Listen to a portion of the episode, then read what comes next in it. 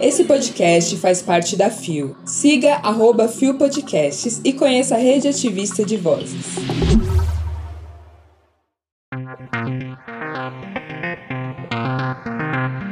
Bielo fala sobre intersexualidade. Como a TV Globo recalibra a pauta identitária. Jurista chama Congresso de medroso e preconceituoso. Terça-feira, 24 de outubro de 2023. Olá, eu sou Zé Henrique e este é mais um Bom Dia Bicha! Levanta, viada, vamos assim! O seu podcast diário de notícias sobre as comunidades LGBT QIAP+. Seis e ônibus.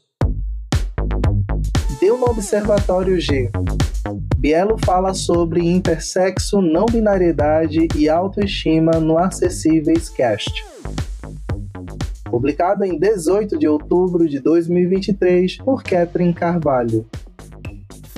Em mais um papo de milhões, Titi Miller e Mari Moon recebem a influenciadora Bielo, telespectadora assídua do Acesso MTV, dona de um alto astral ímpar. O episódio completo pode ser conferido em primeira mão pelos apoiadores na Stages na última terça-feira, 10, e foi ao ar nas demais plataformas digitais na quinta-feira, 12, às 20 horas. Uma pessoa amável e divertida que na internet entrega entretenimento, lazer, mas também militância militância, aula e muito serviço. Meu conteúdo é como um cavalo de Troia. Ofereço informação importante escondida atrás da máscara de informação divertida e debochada. Comenta Bielo. Bielo explica a diferença entre pessoa intersexo e não binária. Meu corpo é um corpo híbrido, com muitas características femininas desde sempre. Então as pessoas não assumem ser intersexo, elas descobrem que são. Ela continua: Eu sou uma pessoa bigênere, homem e mulher mulher o tempo todo, independente da identidade que eu esteja apresentando.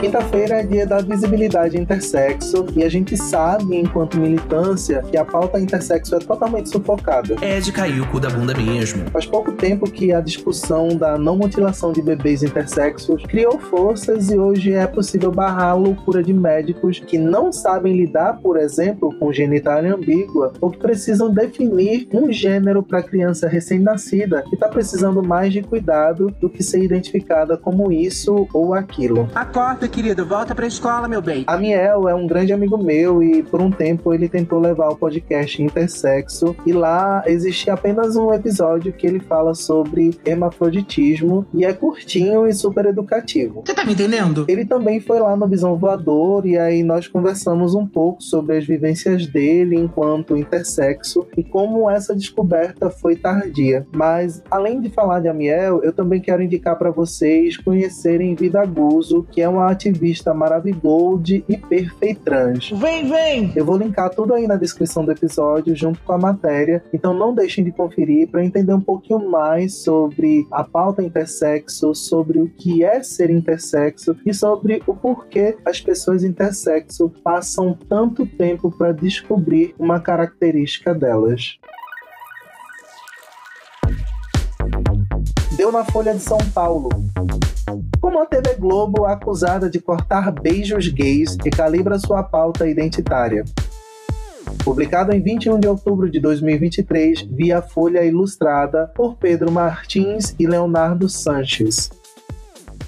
O ano era 2014, há quase 10 anos, aplaudidos até por conservadores orgulhosos. Matheus Solano e Tiago Fragoso davam o primeiro beijo gay da Globo em Amor à Vida. Era a deixa para que no ano seguinte, Fernanda Montenegro e Natália Timberg se beijassem logo no primeiro capítulo de Babilônia. O ano é 2023. De um lado, a Globo enfrenta a fúria de parte de seus espectadores no rastro da acusação de ter cortado beijos homoafetivos nas novelas Vai na Fé e Terra e Paixão, e no programa Domingão com Hulk. Do outro, assiste a Câmara dos Deputados tentar aprovar um projeto de lei que proíbe o casamento homoafetivo, dez anos depois de o Supremo Tribunal Federal ter reconhecido essas uniões. O contraste entre as acusações de censura e o avanço do conservadorismo, um retrato da polarização que toma conta do país, aponta para uma tentativa da emissora de recalibrar seu olhar para pautas identitárias, sob risco de perder o público do que é historicamente o seu produto de maior audiência, as novelas. O canal, diz o executivo em anonimato, não proíbe seus autores de escrever sobre nenhum assunto, mas fornece dados sobre a população para que eles os usem a seu favor. Eles próprios têm cuidado com temas delicados, acrescenta, porque querem que suas novelas tenham sucesso. Entre o abre e fecha das portas do armário, uma série de tensões se arrasta sem fim. Aquela entre o casal da vez da teledramaturgia, Kelvin e Ramiro, a dos espectadores que anseiam por ver os dois se beijando e também a dos que esperam não ver nada disso. Parece ser um espelho límpido do próprio Brasil. Ai, gente, é sobre isso. Eu tô cansada! Dá nem vontade de comentar uma coisa dessas, porque em pleno 2023 não pode colocar um beijo que as gatinhas vão dizer que é muito sensual. Mona, precisa. Os héteros tudo peladão, fazendo de tudo na telinha, e o selinho é extremamente sensual. Não tolerarei! Terçou, viu? LGBT sofre! Para conferir a matéria na íntegra, é só clicar no link que tá aí na descrição do episódio. Deu no IG Queer. Jurista critica Congresso, absolutamente medroso e preconceituoso. Publicado em 21 de outubro de 2023 por Rafael Nascimento. A Comissão de Previdência, Assistência Social, Infância, Adolescência e Família da Câmara aprovou no último dia 10, por 12 votos a 5, o projeto de lei PL que visa proibir o casamento entre pessoas do mesmo gênero no Brasil. O texto do relator deputado Pastor Eurico, PL Pernambuco, segue para as comissões de Direitos Humanos e de Constituição e Justiça, CCJ, da Casa. Este projeto que está assustando todo mundo não tem a mínima chance, eventualmente, de virar lei, porque, se virar lei, é inconstitucional. Defende Maria Berenice Dias, advogada e desembargadora aposentada do Tribunal de Justiça do Rio Grande do Sul. A jurista também é fundadora e vice-presidente nacional do Instituto Brasileiro de Direito de Família, referência em direito homoafetivo e de gênero no Brasil. O único significado deste projeto é chamar a atenção para que os movimentos sociais pressionem por uma legislação. Eu consegui esses avanços jurisprudenciais ao criar comissões de diversidade sexual em todo o Brasil, mais de 200, para qualificar os advogados para baterem nas portas do judiciário buscando o reconhecimento dos direitos homoafetivos. Afirma a jurista que afirma que foi isso que levou o Supremo Tribunal Federal, STF, a reconhecer os direitos LGBTs.